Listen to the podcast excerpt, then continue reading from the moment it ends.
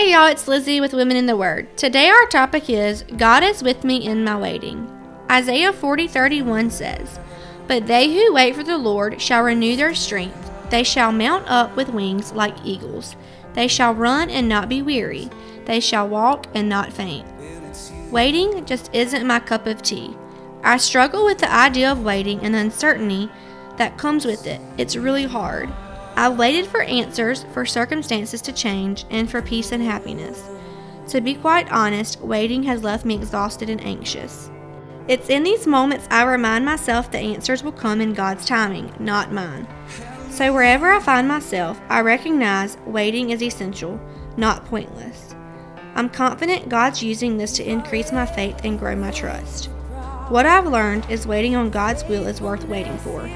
We can be like David and remind ourselves wait for the Lord, be strong, and let your heart take courage. Wait for the Lord.